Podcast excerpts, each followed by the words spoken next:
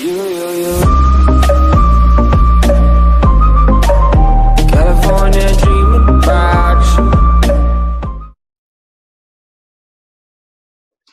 welcome to the COVID Convos, uh, where we're having real conversations with real people, exploring what well-being looks like in a pandemic.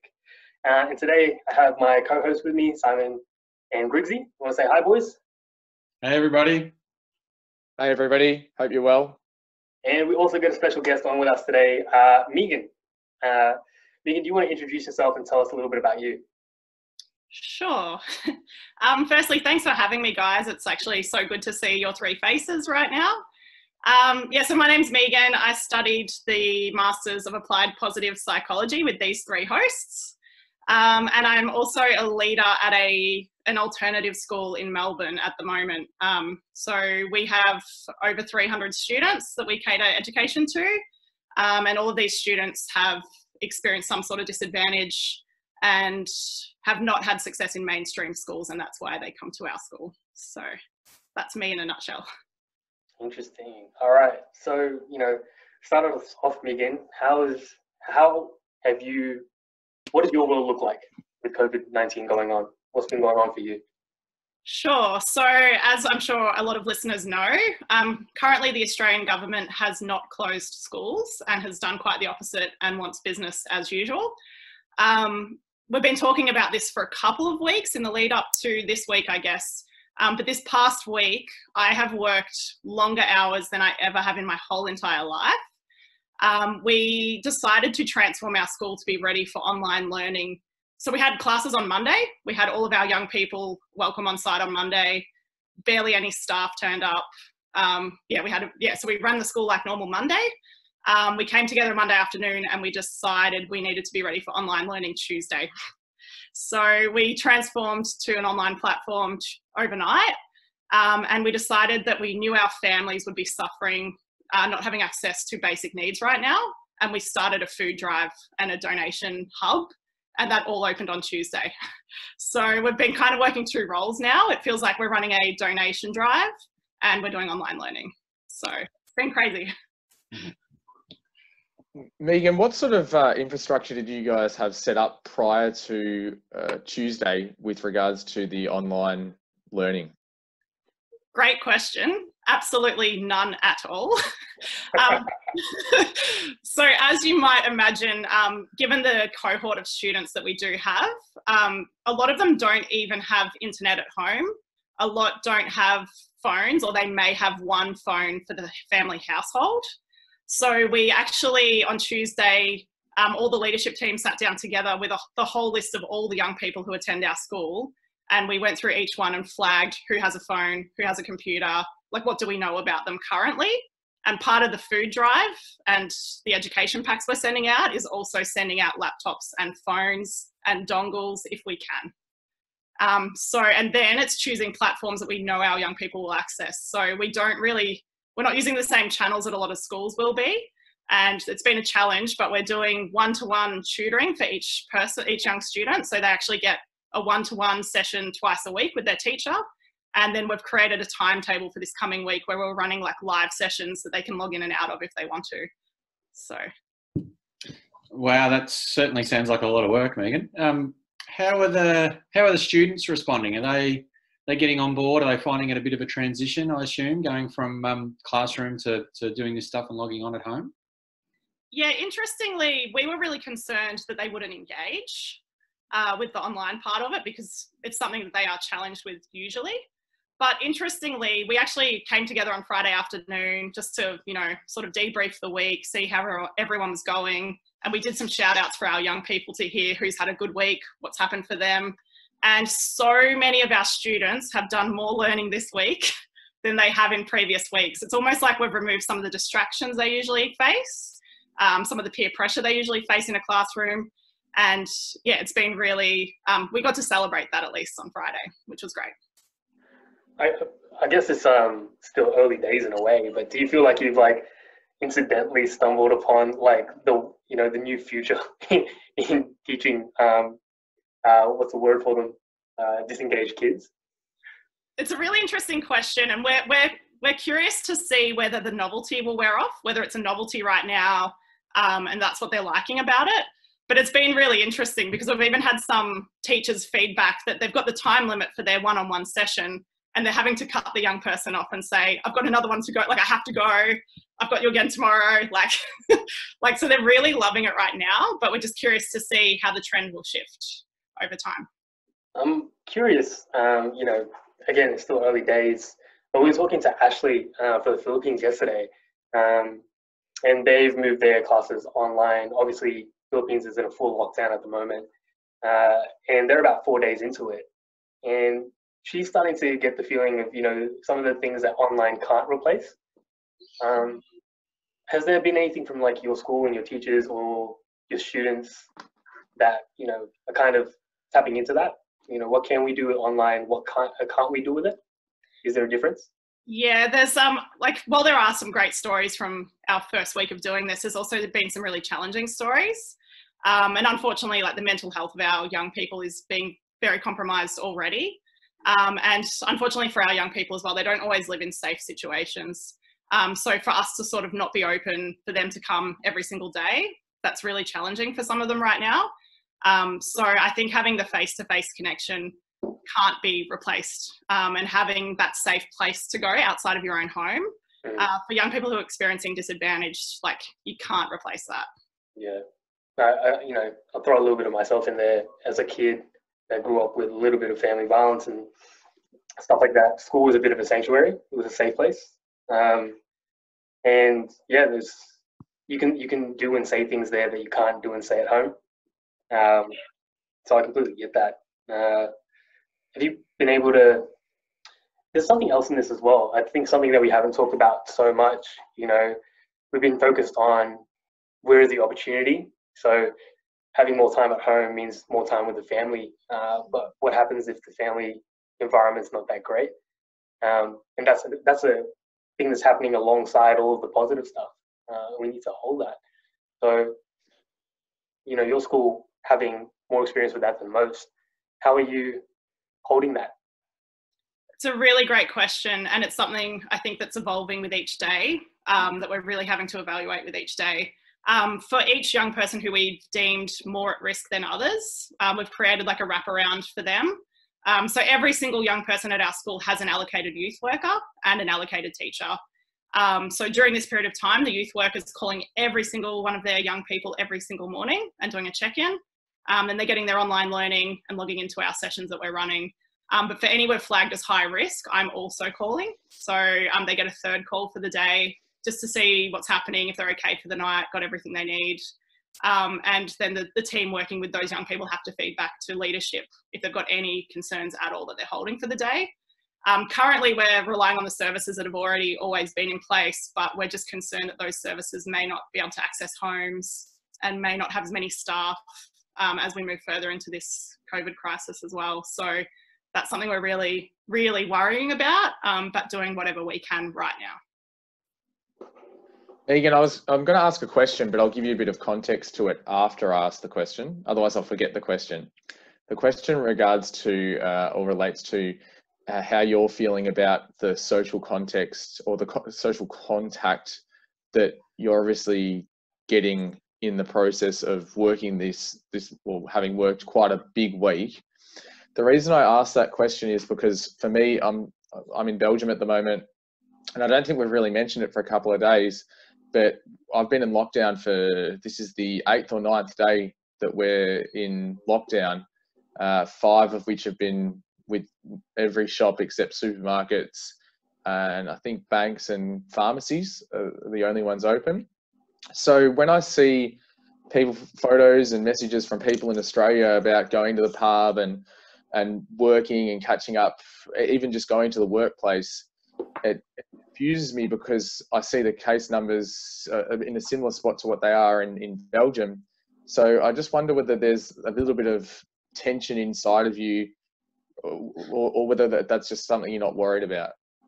Such a good question, Grigsy. Um, to be honest, there's two feelings for it. I think one is absolute huge anxiety around it. And especially being in leadership, I have feel like I have this responsibility to the team um, to hold their well-being as well as the young people's well-being and to really think about what's best. Um, we've had a lot of pressure from the government to remain open or to even reopen um, in the capacity we were before this this week that we've just experienced. Um, and the leadership team have really been struggling holding both both of that, like the staff well-being, um, knowing that our young people's well-being is enhanced when they have contact with us, but is their physical health being compromised? So it's been a really it's really tested my leadership this week and i think i've had to try and be courageous with that and actually speak up and fight against it. Because just for australia as a whole i don't think we're doing the right thing having schools open. We know that we're trying to flatten the curve and yet we're allowing hundreds of people onto the one site every single day. Uh, that being said um, we've supported our staff to work from home if they're showing any symptoms at all so we've set everyone up to be able to do their lessons from home um, and any youth workers can call their young people from home.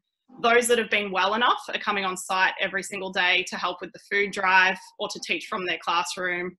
Um, so the second feeling I can say that I'm having is absolute, I don't know what the word is, but I'm savoring these social connections that I'm still having. Um, and I feel so much closer to the team than I ever have before. Um, they're just incredible people that are working so hard um, knowing that they are compromising their own health by turning up every day. Um, yeah, and I just have so much respect for how hard they've worked currently doing jobs that they didn't technically apply for. So, yeah, so I think a massive sense of gratitude to my team, but savoring that social connection, knowing that it could end really quickly. I want to, you know, segue here, but kind of related. Uh, one of the things that I've been experiencing more and more is this question of uh, greeting and how culturally greeting means so much um, to our social connections and our belonging. Um, and how that's getting compromised nowadays. Like, you know, I go out on the street, can't really shake people's hands, or I meet someone that I know, can't give them a hug. And it's just creating, you know, I find it interesting. Like, you've been working in a space that has been so intense with people that, you know, again, are afraid of this thing that's going on. Um, has there been this distrust or suspicion is a lot of the stuff that I've been feeling. It's kind of like, I want to hug you, but I really can't. It just really gets in the way of people um, interacting well. Um, have you been feeling that? Like, what's um, what's the space in between people like? It's really interesting. Um, we've been really serious about anyone with symptoms not turning up to work, um, and we've been sending people home each day. Like I don't think there's been a day where we haven't sent someone home as well. So I don't know if it's like not trusting the others right now, but it's trying to protect what we're doing because we know if we get a confirmed case in our school community, staff or even a young person, we may not be able to do the food drive the way we're currently doing it. And it's so crucial that that food gets out to our families. Um, so it's been a really interesting time because a lot of staff want to be there and they want to work as hard as they can. Um, but if they even have just the sign of a symptom, we're sending them home. Um, the other interesting thing is too, where we're such a like our community usually is all about high fives and hugs um, and that kind of thing too. And so we've been doing staff shout outs, standing far apart from each other. Um, we were high fiving with our feet.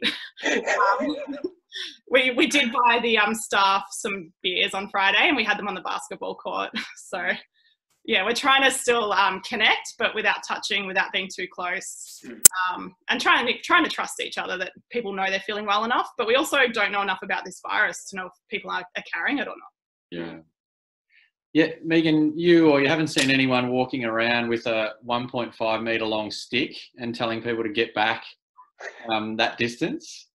I've, I've heard I've heard stories. I don't know whether they're true, but To be honest, People- about doing it. yeah, yeah. Or a big, a big hula hoop. I think some of our teachers aren't that good at maths. Like they're really. Just have a, yeah, have a crack at 1.5 meters. Um, I was gonna. I'm really interested in this food drive. You know, like I've got utmost respect for teachers. Um, I've got to say that because I'm married to one and my wife's one. But um, you know, but seriously, they do a massive job and and work. You know, huge amounts, put huge amounts of effort into their jobs any day of the week. But on top of that, you've got this whole um, online learning thing you're trying to transition to, and now you guys are doing this um, food drive, which just sounds like a whole nother, um, you know, great thing on top of all that. I'm, I'm hoping that you've got some sort of um, assistance with that. Uh, uh, uh, any businesses coming on board to, or, or people coming on board to donate food or to help with getting the food distributed or anything like that? Or is it mainly an internal thing? Uh, great question, Simon. This has actually been something that's really propped me up through this time. Um, is just seeing the absolute kindness and compassion shown to our community right now. Um, we've literally just blasted it online everywhere possible, and the community is the reason we've been able to do it so far. Um, so this week, just gone, we sent out 90 food packs. It should be enough food for a week for each of those families we sent it to um, as well as like 300 education packs. Like we literally had our youth workers driving all over Melbourne. Like our young people live all over Melbourne, and because we're quite city um, central, our school, um, so young people can usually just catch the train to our school. So they they live in every region, and we've had 10 buses driving all over Melbourne delivering these food packs. Um, we've just had so many people just walking in off the street, just donating um, which is just incredible. Like it's been overwhelmingly positive to see that. Um, I didn't go into the room where all the donations were just for a few hours because I, I, was just caught up and busy. And when I walked back in later that day, I almost started crying because it was just so overwhelming how much food was there. It's just so great. Yeah, it's fantastic. It's it's it, it's it's remarkable how um, you know given given these challenging times like this or other times, you know, it really people want to do the best, I think, and, and help other people. And I also wonder wonder whether it's got something to do. Again, I think we might have talked about um, with a previous guest about that um, sort of sense of control that it might um, bring to people in you know in these crazy times where there's seemingly everything's out of control. That's something they can do. They can get some food out of the out of the cupboard and go and donate it to someone, and, and they feel like they're taking action and, and doing something for themselves and for other people.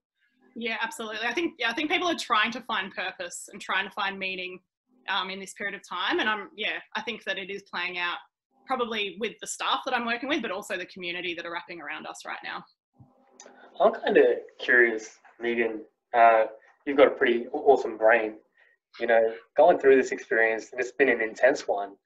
What's been coming up for you? Like, um, what kind of questions have you been exploring? Has it changed your understanding of anything yeah. It's a really interesting time for me. I think I'm aware that I've been distracting myself with this busyness. um, so I'm finding a lot of meaning and purpose in keeping the school going, in this donation drive, um, in working so hard. Like I'm very aware that that's um, been a gift um, to help me feel okay during this time. Um, but I am very aware that I'm a very social person um, I, my research topic for my capstone was all around belonging and connection and how that enhances better outcomes for young people who've experienced trauma. So I'm really trying to shift my lens with that and think about um, how in, how much like that's still the most important thing right now. It's more important than ever. But how do we do that when we only have online access to each other? Um, when we designed all the education packs to actually like drive out to each young person's house, um, even with that, I just like I said to the staff before you make the pack, I want something personalized in there for every single young person. I don't care what it is. Like you know them. I want you to put something in there that's just for them so they know that they are still connected to us and that we know who they are and that we've made this just for them. Like I don't want to see just generic like, you know, workbooks going out. Um, so a lot of staff like sat and hand wrote like an affirmation or a letter to each young person. So when they opened the pack, they got got that straight away. Um, so I'm really trying to think about how do we keep connection going and how do we keep that sense of belonging going? Um, and how do we get oxytocin without touching each other? And um, yeah just things like that are really coming up for me. And I'm, I'm i know that i've been working and distracted and still socially connected. So i think if we were having this conversation in a couple of weeks i might be talking about something completely different. Well it's that's i'm gonna take you up on that if that was an offer or not, Megan. But uh, we'll slot you in again in a couple of weeks' time and check in and sure. and see how you're going and have another chat. And, and, and you can give us all your answers and all of this stuff that you've been thinking about. yeah, you've got two weeks to to uh, research it all and come up with the answers. Sure, I'll do that. Uh, uh Megan, I was going to say the um, so a lot of um, a lot of social media posts at the moment about um, social uh, sorry, it's not social distancing; it's physical distancing. Um, so that's that's touching on, on I guess what you're you're speaking about there. It, it's it's it's everywhere. So it's you know that encouragement to try and stay in contact socially. Is there something we could dig any some way we could dig deeper on that? You know what I mean? Like I, I don't actually know exactly what I'm looking for here, but I just see that being parroted around a lot, and I'm just wondering whether we can between us whether we can dig deeper than just you know social distancing, not yeah social um, do you know what I'm saying? Too. Um, Grigsy, actually, I'm glad you raised this. This is something I spent the morning thinking about and I started writing about a little bit. Um, the importance of language. Like, we all know the importance of language in this group right here um, and how much that means for our well-being. And I was really, really conscious of the language being used currently around uh, social isolation. And I'm I'm adamant that I'm not going to speak in those terms because currently I wouldn't say we're socially isolated, the four of us talking right now. So I think we've got to be really careful in what language we are using. And I'm going to call it physical distance. Like, I don't even want to use the word social in that context. Mm. Like, it's just a new way of socializing, but I think it's really dangerous to use the words isolation um, or socially distancing. I think that that's really hard for mental health. And if people started Googling those terms, um, I think they would find a completely different scenario to what we're actually trying to create. Mm. So currently, that's what I'm thinking about. Is just that's stage one. Is just let's get the language right to support people's mental health. Um, I don't know if you guys have a stage two or a stage three, but it's something I'm going to think about. No, I think that's a great beginning. I mean, uh, I think I was, I saw very recently, um, we, we talked about it, Italy singing on the on their patios and their rooftops during their lockdown and how beautiful that was. But apparently the um, the health department over there, you know, got back at them and was angry at them for doing that. They was like, that's not lockdown. and I was like, you know, this idea of physical distancing versus social distancing, the language, what's involved with that, um, I think is such an important place to begin. And yeah, we don't have to have all the answers right now, but you know, one way forward is enough. I know that this is sort of coming up to our 20 minutes and we're sort of running out of time at the moment. Just wondering, Megan, is there anything that we haven't talked about uh, that's on your mind that you really want to say or want people to hear at this moment? Not really. I think I think just one thing to um, help us all right now is to really just look for the kindness because it is happening. It might be hard to find at times, especially when we're we are if we get when we're in the stage of lockdown, it might be harder to find. But that's been something that's boosted me is um, just seeing the kind acts that are happening and searching for them essentially. So I'll just say that that's like probably the best act for our well-being right now is to do kind acts, Mm. search for them because they are happening. And um, yeah, if you walked into our food drive room, you know, partway through the week, I think you'd definitely get to see the overwhelming kindness that is happening in the Melbourne community right now. Um, oh, I want to see it. Take a photo, send it to us. That would be awesome. Um, I want to flag a kindness that's already happened right here. Uh, you showing up and having this conversation with us. So thanks so much for that. Thank you. No. Thanks, thanks, Megan. Great to see you. Great to see you guys. Keep up the good work. Um, so that's it for us today. Um, we'll sign off and hope that you stay healthy, world.